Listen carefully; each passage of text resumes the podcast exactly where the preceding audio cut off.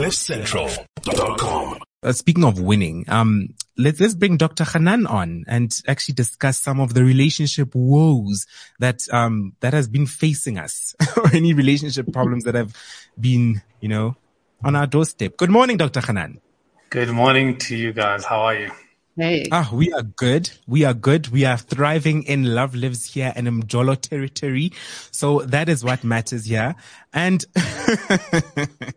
um, one thing that, um, uh, we, we, we actually wanted to do this morning is another Q and A with some of the audience and find out what relationship woes they've been experiencing over the past, I'd say, couple of months. Um, so far, um, I actually want to start off with myself more than anything. So, of course you do, Mash.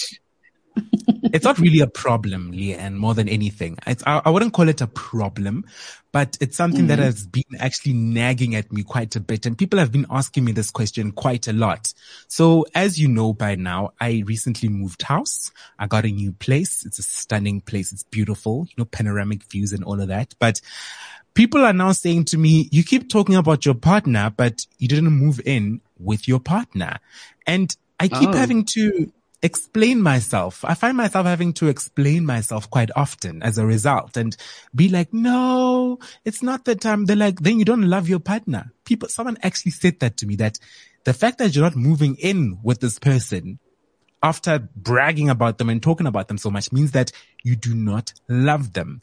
And I, I, I just don't know how to justify it. I don't know how to justify my thinking and my thought process for this. So I don't know. Is it, does, does it, is it maybe me the problem? Could, could it be that I am scared or, um, I don't, I'm not too sure about this, Dr. Hanan. What, what how long, think? how long have you been dating for? We have now been dating for approximately, I'd say five months. Yeah, five months and, now. And what's the reason why you haven't moved in together?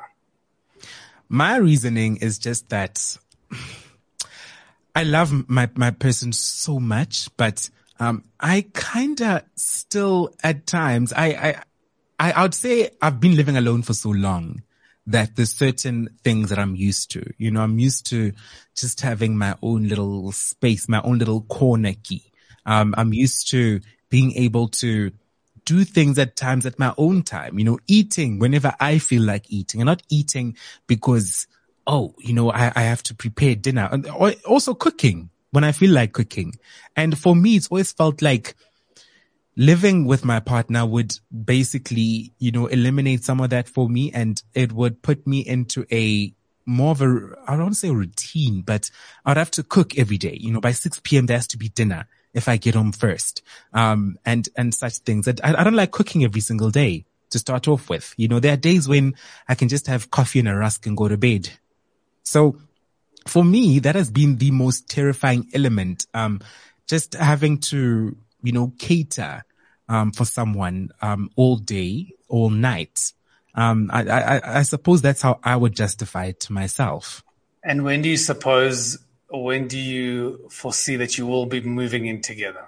Is that ever going to happen? I do see that happening. Um, I think in about a year's time. As soon as why, my yeah. Why, yeah. For me, why, yeah. Why not nine months? Why not six months? Why not a year and a half? Main reason for me is that I still want to just enjoy that little, that little corner that I have of being able to just not eat you know, like not, not, not, not, not eat, but not cook every now and then. And I do love my partner. I do actually want to commit to this fully. I do want to go all in, but that one little element is one thing that I just wanted to experience one last time, uh, before actually jumping all in. So my advice always to couples is there's a concept in psychology that we call need bidding. Need yeah. bidding in a romantic relationship or in a romantic sense is really all about relationships work out when needs are being fulfilled back and forth.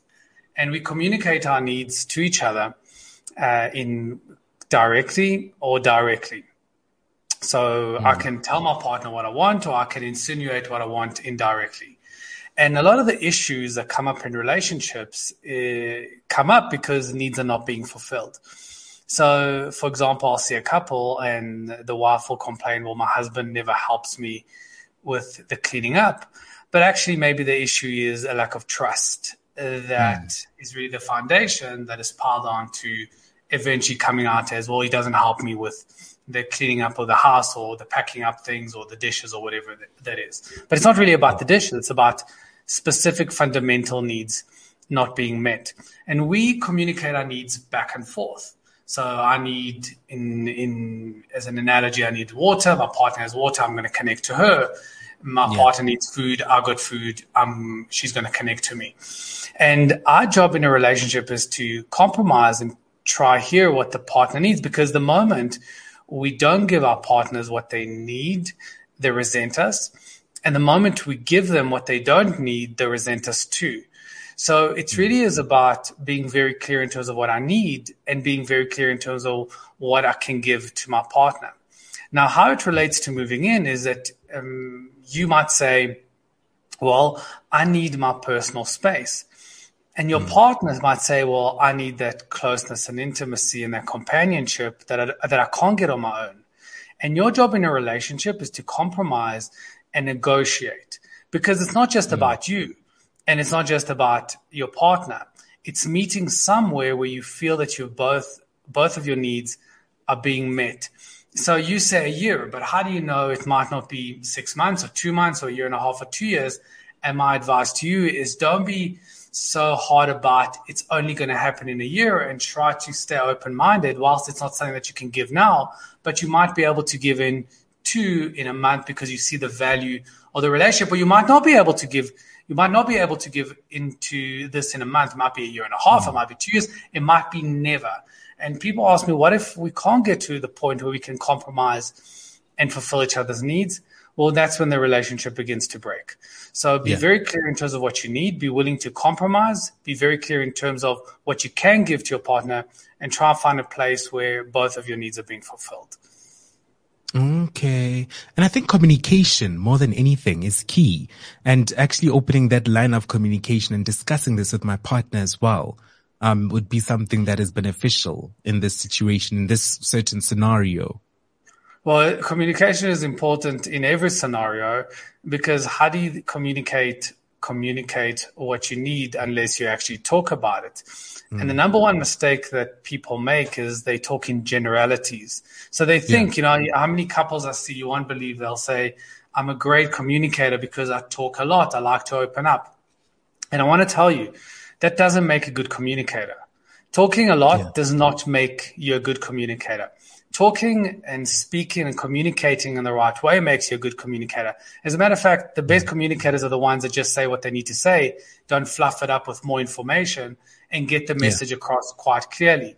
The ones that just talk a lot mm, and talk in ways uh, around the around the issue, talk in circles, don't really get mm. to the bottom of what the issue is, are not necessarily good communicators. And my advice to anybody when you're communicating is don't talk in generalities, be specific. So mm. if, for example, I turn to you and I say, I need more attention I need more attention. So um, I have a relationship with you and I need more attention.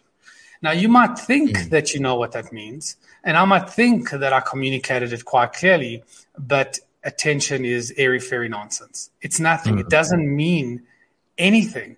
You are going to leave the conversation and you are going to naturally disappoint me and I'm naturally going to get hurt because mm. attention to you is very different to attention for me. So in a relationship, if my wife turns to me and says, Hanan, I need more love.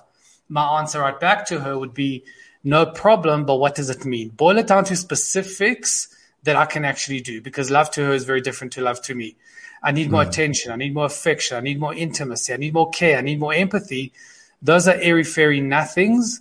And naturally, she's going to end up leaving me uh, completely frustrated because I can't fulfill that. And she's going to be disappointed. So the mm. aim is really to talk specifics, specifics. So love, what does it mean? Attention. What does it mean? I need more intimacy. I need more companionship. Boil it down to specifics, but couples don't want to talk about it. And the reason yeah. why couples don't want to talk about specifics is because they don't actually know what they want. Mm. They don't actually know what they want. Yeah. So when a woman will turn to a guy or the other way around and say, I need, I need love. And the guy will go, okay, yeah. cool, no problem. And it, it, means nothing. But when the guy turns to her, say, says to her, what do you mean? Mm. Nine out of 10 times, maybe even 99 out of 100 times, she doesn't know. She just wants to feel different, but she doesn't know exactly what she wants. And that's why couples just kind of leave it as airy fairy clouds that they can't really catch on to or hold on to, uh, rather that than try to dig into what I actually need out of the, out of this relationship or out of this partner. So my advice mm. to you is figure yourself out, figure what you want out of the relationship, because otherwise you're going to end up being very disappointed. Wow. I think Profound for, for me, there's also yeah. to take out of this um, and I, I, was picking it up from your initial um, concern.